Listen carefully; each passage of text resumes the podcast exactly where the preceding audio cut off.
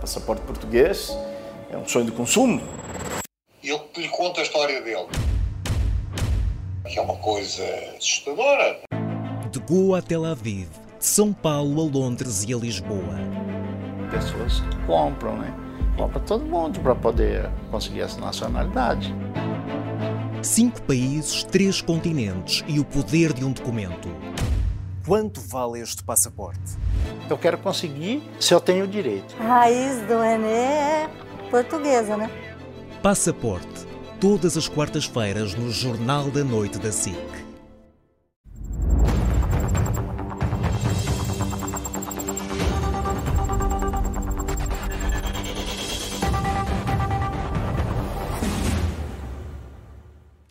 Noite. A partir de agora traçamos linhas vermelhas à quarta-feira com Miguel Prata Roque e com Miguel Morgado. Muito boa noite aos dois. Esta esta semana, peço desculpa, é a vez do Miguel Morgado começar e vamos eh, precisamente iniciar a nossa análise eh, pelas declarações feitas hoje por Eduardo Ferro Rodrigues, antigo Presidente da Assembleia da República, que deu uma entrevista ao Observador em que, outras coisas, Miguel disse que vê com otimismo o futuro político de António Costa porque acredita que o envolvimento do eh, Primeiro-Ministro na Operação Influencer vai ser esclarecido com toda a rapidez, e estou a citar, até porque isto não é um, propriamente uma investigação qualquer. Estas declarações do antigo Presidente da Assembleia da República podem ser entendidas, de certa forma, como uma forma de pressão sobre o Ministério Público? Claro que é, não há outra leitura. Eu acho que agora tornou-se patente aquilo que se calhar não estava tão transparente desde aquele primeiro discurso de António Costa no, dia da admissão. Uh, António Costa está a tentar tocar a rebate, coordenar uma operação neste caso do seu núcleo duro, que envolva o maior número de militantes do Partido Socialista que seja possível, para arrastar o país para uma guerra do Partido Socialista com o Ministério Público. Como inicialmente haveria a tendência, como houve na altura do processo da Casa Pia, depois com o processo Sócrates, para se dizer que era uma cabala política contra o Partido Socialista. E os factos eram tão elementares que essa propaganda zita que, tentou, que tentaram colar não durou dois dias. Factos como, por exemplo, a Procuradora-Geral da República foi escolhida por António Costa para punir Joana Marques Vidal. Tão simples quanto isto. Uma pessoa com profundas afinidades e até pessoais com o Partido Socialista. Era ela que estava a liderar uma cabala contra, contra o Partido Socialista. Enfim, nada disso ia colar, como é evidente, então já mudaram a estratégia. A estratégia agora é. Ferro Rodrigues tem esta tese, que vai ser, vai ser dividida irmamente. Uns vão dizer que é o justicialismo, sem dizer em nome de quê sem dizer quais são os motivos, se é uma cultura que se ensina nas universidades, por exemplo, que forma aqueles procuradores, de onde é que aquilo vem. Já não dá para se atribuir aquilo a origens políticas, então é do quê? É no vácuo, para citar o secretário-geral das Nações Unidas, é do vácuo que nasce essa cultura justicialista contra os políticos, coitados, são sempre do Partido Socialista, são tão bons, tão puros como António Costa, ou então a outra tese que é essa sim ainda mais devastadora. Ferro Rodrigues não se junta a esta por razões também pessoais. Qual é a segunda tese? Esta que António Costa está a coordenar com os seus mais próximos. Nós vemos isso todos os dias no Twitter, aqui neste canal, noutros. Uh, porque não é só o Presidente da República que fala por heterónimos, ao contrário do que o Primeiro-Ministro sugeriu, de uma maneira deselegante, estava-se a referir até a jornalistas desta casa. Não é só o Presidente da República que fala por heterónimos. António Costa também tem muitos heterónimos que estão a falar por neste momento. E a segunda tese qual é? E a segunda tese qual é? E a segunda tese qual é? É que é o Presidente da República que está a levar a cabo esta grande cabala contra o Partido Socialista. Portanto, António Costa agora quer abrir uma guerra em várias frentes, por isso é que eu disse desde o início. É para devastar todas as instituições, para não restar nenhuma. em relação à, suspeita que deixaste no ar em relação ao eu deixei uma suspeita. O Primeiro-Ministro é que disse que o Presidente da República falava por heterónimos. Toda a gente sabe de quem é que ele estava a falar, jornalistas dos expressos, jornalistas do público. Não é preciso estar aqui a mencionar, não, toda a gente sabe. E António Costa sabia. Portanto, não é a mim que tenho que perguntar, é o Primeiro-Ministro. Já agora, convinha que os, os, os repórteres que estão a falar com António Costa nestas declarações inenarráveis que ele faz, que lhe façam as perguntas devidas e não aceitar tudo o que ele diz. Também convinha. A má fé que o Primeiro-Ministro uh, recorreu para falar de. Eu nunca disse publicamente que. Ele estava a fazer um artifício, um sofisma a infantilizar o país. O que interessava era saber se tinha sido ele realmente a pedir ao, Presidente da República a chamar a PGR. Não era se tinha sido publicamente ou fora de um, uh, de um domínio uh, público, onde os jornalistas não estavam presentes, que afinal de contas era o Conselho de Estado, como um dos Conselheiros de Estado veio a revelar. Nós estamos aqui a brincar com o fogo. Ferro Rodrigues foi mais um soldado que apareceu para dar o corpo às balas para continuar esta guerra. Isto é uma guerra perigosa. Perigosa não é para o Partido Socialista, não é para António Costa. Eu disse desde o início, eh, aqui neste estúdio, que António Costa vai se candidatar a Presidente da República. E agora nós já percebemos que ele vai se candidatar a Presidente da República para se vingar disto, para levar a guerra institucional até esse ponto. Portanto, nós estamos a, a, brincar com o fogo, estamos a ser sempre empurrados por estes golpes mediáticos dos propagandistas, dos tais heterónimos, para produzir efeitos nefastos. Eu só quero dizer mais uma coisa. A democracia como regime político, como regime das liberdades, depende da preservação de um bem essencial que se chama razão pública. A capacidade de nós deliberarmos coletivamente sobre os assuntos que nos são comuns, com racionalidade, com um módico de racionalidade e de razoabilidade. Se nós destruirmos as instituições todas, como é o propósito desta guerra para a qual querem arrastar o país, as possibilidades de nós deliberarmos coletivamente como povo vão ficar drasticamente diminuídas durante muito tempo. Miguel Prata Roque. Queres-te pronunciar em relação às opiniões deixadas aqui pelo Miguel Morgado de que, de facto, o PS está um, a levar a cabo uma guerra contra as instituições? Bom, eu, eu, posso só nesta medida. Eu também estive a ouvir a entrevista de Ferro Rodrigues e Ferro Rodrigues pronunciou-se e foi claríssimo. Eh, como, o que disse Ferro Rodrigues, no fundo, foi o, primeiro, o, o Primeiro-Ministro em exercício recomendou que não se falasse de justiça. Mas eu já não sou desta vida eu já sou só um cidadão, eu já sou só um militante de base e, portanto, posso dizer, dizer, o que me apetece. Tendo em conta até uh, os cargos que assumiu eu só estou a dizer, Eu só estou a dizer, é eu só estou a dizer que isto não é a posição do Partido Socialista, é a posição de um militante histórico do Partido Socialista, que, claro, que teve várias responsabilidades governativas e foi recentemente Presidente da Assembleia da República, mas eu preferia era centrar-me nos temas que importam às pessoas, que é saber que medidas é que nós vamos propor, porque as eleições estão aí à porta e são daqui a três meses. E nessa perspectiva, Ferro Rodrigues diz que não se recandidata a deputado à Assembleia da República quando houve eleições em 2019, porque entendeu que o ciclo da geringonça que lhe permitiu ser eleito Presidente da Assembleia da República tinha sido encerrado. E desta vez, surpreendentemente, vem dizer que o principal problema que alerta relativamente ao Partido Socialista é que não existe uma, eh, uma casa comum das esquerdas, não existe um programa comum. Então, convém também esclarecer do que é que estamos a falar quando falamos de um futuro programa de governo. Eh, para já, nota-se que quanto mais o Partido Socialista apresenta as suas propostas, mais se apresenta a fragilidade da oposição à direita. Por exemplo, ninguém, deu por aí, ninguém ainda deu pela circunstância de haver um congresso do PSD no próximo dia 25 de novembro, que é já no próximo sábado. E não se conhece moção de estratégia, não se conhece um programa alternativo de governo, não se conhece discussão no principal partido da oposição.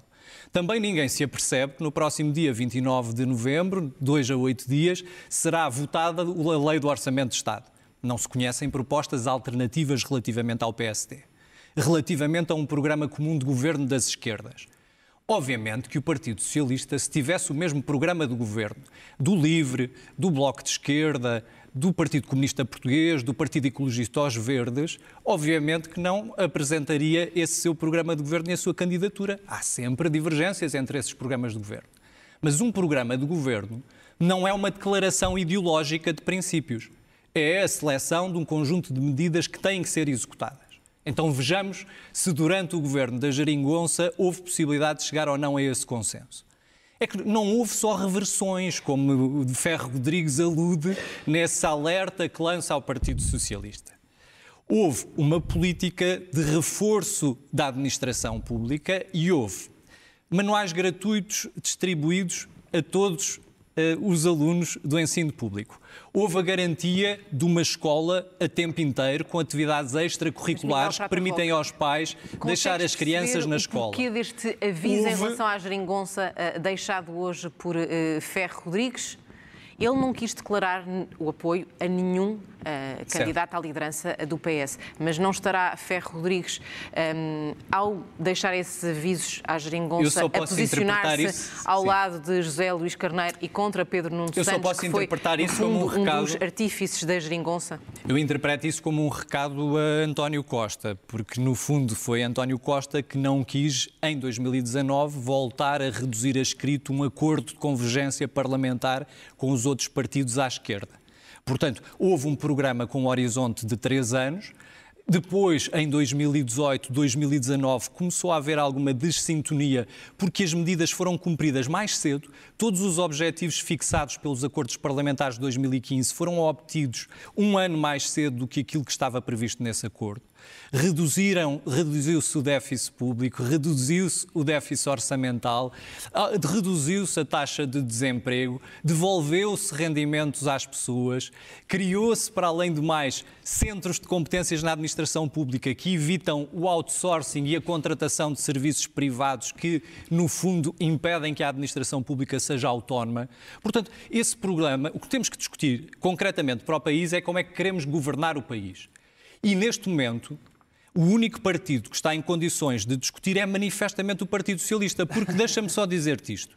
Ambas as candidaturas de José Luís Carneiro e de Pedro Nunes Santos, Pedro Nunes Santos têm grupos de discussão onde há um movimento altamente participado de todos os militantes do Partido Socialista em que se está a discutir política. Entretanto, o maior partido da oposição está silencioso Miguel a três Morgado. dias do seu Congresso. Hum, e, portanto, isso mostra que, a eh, diferença. Esta corrida eh, à liderança eh, do PS, que eh, tem ocupado, de certa forma, o espaço mediático, hum, Se tem, se tem. coloque de lado e abafa até as propostas do PSD para o país, que, como lembrou o Miguel Prata Roque, até tem um congresso marcado no próximo sábado. É um congresso marcado porque estava marcado há meses para cumprir uma promessa de Luís Montenegro muito antes desta crise política de rever os estatutos. E eu presumo que o Congresso vai resolver a questão dos estatutos em ali em duas horas porque O país tempo não está precisa para de isso. estatutos, Está bem, mas isso era o que estava marcado antes. não é Pronto, o porque país precisa de estatutos, o, o PS PSD vai discutir os seus estatutos. Mas, mas isso é o problema lá, isso é o problema lá dentro do Congresso. o Isso é lá o problema do o Congresso. Agora, da oposição. Também não há Mas não propostas é um nenhumas. congresso de- importante para o PSD, é isso? Eu acho que é importante e espero que o Luís Montenegro fale para o país e apresente as suas propostas, apre- apresente Tem a tua tempo, visão. falta- e, falta e- tanto tempo. E, e não se demita de falar do pântano em que o Partido Socialista colocou o país. Eu acho que essa coisa do discurso Não pântano, positivo. há uma maioria discurso-. Agora deixa-me lá acabar, tive a ouvir com atenção. É que esta coisa de fazer a política positiva, construtiva, porque é o que as pessoas se preocupam. E, portanto, vamos falar só das nossas propostas, do nosso programa de governo. Há tempo para isso. Mas há tempo também para chamar a, a- a- atenção às pessoas, aos eleitores, aos portugueses que não são estúpidos, que o país não pode continuar a viver sob esta batuta de um partido que, quando vai para o governo, não são nada destas propostas que contam. O legado de António Costa, por exemplo, é o governo mais nepótico, mais nepotista desde o 25 de Abril, por exemplo.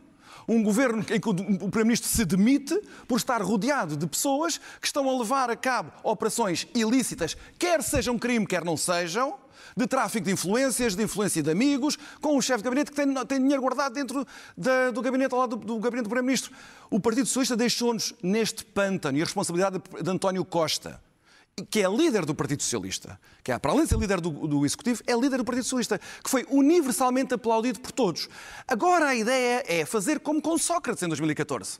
Sócrates era um grande ativo que era preciso recuperar para o país, como Ferro Rodrigues e António Costa disseram em 2014, vai para a prisão em Évora. Afinal de contas, nós temos que recuperar aqui a imagem, lavar a imagem, os portugueses esquecerem-se que nós andámos a bater palmas ao Sócrates ah, freneticamente, a começar por Ferro Rodrigues e por António Costa. Sócrates e António agora, Costa? E agora, é evidente, então são dois, são dois líderes do Partido Socialista que, para, para- pelos vistos, um envergonha o Partido Socialista, os grandes amigos deles lavaram as mãos dele, puseram num canto, foi o que aconteceu a José Sócrates, e agora, no caso de António Costa, não podem fazer isso António Costa, mas Pedro Nuno Santos agora o que se prepara para fazer é, havia um projeto político tão bom, tão maravilhoso que era a Jeringonça, e foi, afinal de contas, o António Costa que deu cabo dele. E nós lavamos aqui a nossa reputação. Ele, Pedro Nuno Santos, que foi ministro até à 25ª hora de António Costa, caso as pessoas não saibam, não existe a política de António Costa. Não existe a estratégia de António Costa. António Costa, quando é líder do Primeiro-Ministro, a estratégia e a política é do governo. Todos os ministros, todos, sem exceção, Mas são... Oh, oh, oh, Rosa, espera lá, espera lá, espera lá. Tenho que fazer são colegialmente solidários com aquilo que o Primeiro-Ministro Mas decide. parece que Por Pedro isso, Nuno Pedro Santos Nuno é responsável por aquilo que aconteceu. aquilo que António Costa fez a José Sócrates? Ele não vai conseguir fazer porque não tem poder para isso. O António Costa fez isso a José Sócrates, porque José Sócrates estava na prisão e o país execrava universalmente José Sócrates. Isso não vai acontecer com António Costa, como é evidente, e por isso Pedro Nuno Santos tem que jogar um jogo mais seguro. Agora, Pedro Nuno Mas Santos as vai querer mostrar-se. que pendem sobre um não são muito mais pesadas do que sobre outro? Mas o ponto não é esse, é saber se há um legado do qual nos queremos livrar, sim ou não. Pedro Nuno Santos quer se livrar de um legado de António Costa, mas não o pode repudiar publicamente. Portanto, é que ele está a inventar esta coisa da geringonça, está a dizer que basicamente o que correu mal não se deveu a ele, não era Pedro Nuno Santos, enfim, ele até acabou por sair, corrigir, mas convém que as pessoas não se esqueçam porque é que Pedro Nuno Santos saiu. Aliás, eu recordo aqui, porque estávamos neste estúdio, Saiu exatamente neste estúdio. responsabilidade política. Pronto, por causa da sua incompetência. Por causa da sua incompetência. É preciso Não dizer, é isso, as saiu por causa pessoas da sua erram. incompetência. As pessoas erram e quando Ele- erram assumem, Pronto, assumem ele a errou, foi responsabilidade. incompetente. Ele errou, foi É incompetente. saudável que isso foi aconteça. in- incompetente, negligente, displicente. Não, isso não é algo, que não, algo que eu acho que qualidades, defeitos que um Primeiro-Ministro não deve ter, mas enfim. Agora, nós não nos podemos esquecer que Pedro Nuno Santos teve uma oportunidade de ouro para mostrar que era politicamente independente de António Costa. E ele desperdiçou-a. Foi aqui, à nossa frente, quando foi aquele dia de circo com a questão do aeroporto, em que Pedro Nuno Santos vá-se lá saber de onde, diz que vai fazer um aeroporto novo, é desmedido pelo Primeiro-Ministro, e em vez de ele fazer aquilo que um político independente com caráter faria, que é, então eu peço a minha demissão, não posso continuar ministro, vai a São Bento Vou pedir dar- desculpas a António vamos Costa e dar vem agora lá a os dois abraçados Miguel um Prata. Roque para eh, também eh, responder eh, às acusações deixadas aqui pelo Miguel Morgado. É assim, a única Não são coisa, a única coisa que eu tenho a dizer é o seguinte, é que ainda agora. Opiniões isentas e imparciais. a única coisa que eu tenho a dizer é o seguinte, ainda agora começou o debate dentro do Partido Socialista e não é Pedro Nuno Santos que está à frente de Luís Montenegro nas sondagens. São os dois candidatos a primeiro-ministro do Partido Socialista que reúnem junto dos portugueses mais credibilidade do que o líder da oposição, que tem já dois anos de exercício de mandato. Isto diz muita coisa. E diz mais, porque esta mesma sondagem da Aximage, há uns meses atrás, dizia assim: só António Costa vence Luís Montenegro. Marta Temido perde para Luís Montenegro. Mariana Vieira da Silva perde para Luís Montenegro. Pedro Nuno Santos perde para Luís Montenegro. Fernando Medina perde para Luís Montenegro. Só, se não, só não se lembraram do Zé Luís Carneiro. Mas todos perdiam para Luís Montenegro. À medida que as eleições se aproximarem e à medida que forem discutidas políticas concretas, ver-se-á a diferença entre a esquerda e a direita. O que a direita pretende para este país é aquilo que Tiago Maia acabou de elogiar em Milei, na Argentina. É uma política extremista de redução da administração pública a zero e o fim dos apoios sociais. Isso é que são as vossas o que a propostas. direita É a pretende, política do medo, o que a estes direita papões. Pretende para o país é aquilo que É Nuno Melo, é o Nuno é Melo, radicalismo. Nuno Melo ainda Vão hoje critica o Partido. Socialista. Oh, Miguel, Enfim. agora eu estou a ouvir-te. Agora... Sejas tão contraditório, mas, mas vá, avança. o que Nuno Melo, ainda hoje, relativamente à lei do orçamento de Estado, veio contestar que o Partido Socialista estivesse a tomar medidas que viessem a vincular um futuro governo em 2024. Quais são as medidas que critica? É o fim do IUC, que era uma medida socialmente injusta, que era uma medida socialmente injusta que penalizava as pessoas mais pobres. E a outra medida que critica é o aumento dos salários na administração pública de 52 euros. Para Nuno Melo, aumentar em 52 euros os funcionários públicos é o pior que se pode fazer pelo país no próximo ano de 2024. Eu espero que o CDS regresse ao Parlamento e que tenha a coragem de relembrar aos portugueses o que foi a aliança entre PSD e CDS, porque os portugueses não estão esquecidos e não se esquecerão no próximo dia 10 de março dessas memórias. E a nossa aliança com o tempo está a fraquejar, mas ainda temos mais um tema É, mas eu quero para só dizer uma falar coisa muito rapidamente sobre a questão, do, sobre a questão do, do que está a passar no grupo Consegues parlamentar do fazer isso em Socialista. 30 segundos? Consigo. Há deputados que vêm a- António Costa apresentar a proposta de orçamento que é aumentava o IUC, de uma, de uma medida socialmente injusta. Bateram palmas todos. Todos aqueles que lá estão foram eleitos pelo povo É falso, todos. Não, não, não, Leitão não, não, não, não. Desculpa lá, deixa-me lá acabar. Bateram palmas todos e preparavam-se todos para votar a favor. Não é verdade. António Costa é demissionário, Isso vai haver é eleições. E então fazem a medida oposta. Até diminuem o IUC que iam aumentar. Eu digo-te uma coisa, ó Miguel Prata Roque, se eu estivesse naquele grupo parlamentar, eu não tinha vergonha, eu, eu teria vergonha de me voltar a candidatar. E tenho lá algumas pessoas que eu conheço pessoalmente, como tu sabes. Mas eu digo daquela conduta tão vergonhosa, tão desprestigiante para a política, que aquelas pessoas não deviam ter o atrevimento de se voltar a candidatar. E estamos ao- mesmo na reta final, mas ainda eh, temos de falar eh, de Mário Centeno, até porque, eh, Miguel Prata Roque, esta quarta-feira foi apresentado o novo relatório de estabilidade financeira do Banco de Portugal, mas o momento acaba por ficar sobretudo marcado por uma declaração de Mário Centeno que avisou que a crise política pode ameaçar a estabilidade financeira e que anos de legislaturas interrompidas têm um impacto direto no fraco e crescimento económico do país. Quem estava a falar? Era o governador de Portugal ou o homem com ambições políticas? Bom, eu acho que é o homem que está preocupado com a possibilidade destes extremismos de Tiago Maia, de Nuno Melo, de André Ventura condicionarem um futuro governo. Porque eu, por exemplo, estive a observar o expresso da meia-noite da passada sexta-feira. E fiquei a assistir. Mas estava lá o Mário Centeno, Mas fiquei a é assistir. que a pergunta Não, sobre não, era um Centeno. debate interessantíssimo Ah. sobre os vários líderes fosse da, sobre sobre os vários líderes da direita e sobre a forma como os vários líderes da direita pretenderiam governar o país. E fiquei a assistir como qualquer pessoa para na rua para ver uma zanga entre bêbados. Porque é absolutamente impressionante como se degladiam uns com os outros, como se ofendem reciprocamente, como se descreem uns dos outros. E, portanto, obviamente, se não nós, passarmos, nenhum deles, é se, nós passar- se nós passarmos para um ciclo dependente de gente deste tipo, que acha que o aumento de salário de uma pessoa que trabalha em 52 Mas é euros normal coloca em causa Portugal o ter este tipo de afirmações. direitas, Estamos a falar de uma instituição que eh, é completamente independente, em teoria. Mas lá eu não estou muito preocupado com a instabilidade política. E o que eu estou preocupado é com a instabilidade social. O que eu estou preocupado é que as pessoas não tenham uma casa condigna para habitar e que não tenham dinheiro para poder alimentar os seus filhos e que não tenham acesso à saúde. O que é importante é que haja políticas que sejam definidas para proteger as pessoas e não para proteger as tricas políticas que dizem pouco às pessoas que nos veem lá em casa. Miguel Morgado.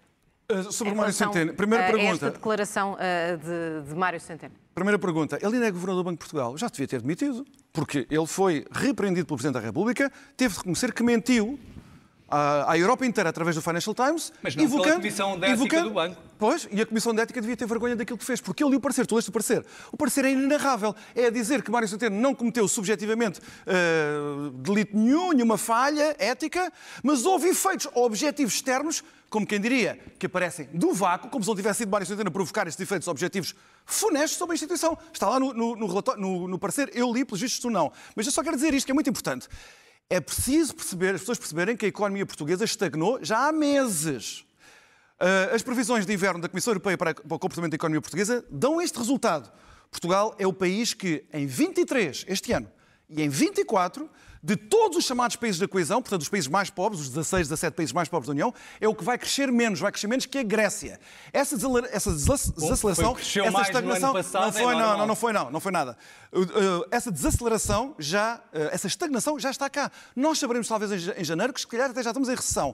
Nós estamos com problemas económicos, sim, que são muito anteriores à admissão do Primeiro-Ministro. E se calhar lança alguma luz porque é que, como Ferro Rodrigues apontou na entrevista do Observador, porque é que António Costa se precipitou ao demitir-se. Portanto, a solução já- é cortar apoios sociais. Nós é a solução da direita, é cortar apoios da sociais. direita. Mas para não o faz o fim do nosso direita. programa. Voltamos na próxima quarta-feira. Cá estaremos. Fazemos agora uma curta pausa. A edição da noite prossegue já a seguir. Boa noite. Passaporte português é um sonho de consumo. E ele lhe conta a história dele. Que é uma coisa assustadora. De Goa a Tel Aviv, de São Paulo a Londres e a Lisboa. Pessoas compram, né? Compra todo mundo para poder conseguir essa nacionalidade. Cinco países, três continentes e o poder de um documento. Quanto vale este passaporte? Eu quero conseguir se eu tenho direito. A raiz do Renê é portuguesa, né? Passaporte. Todas as quartas-feiras no Jornal da Noite da SIC.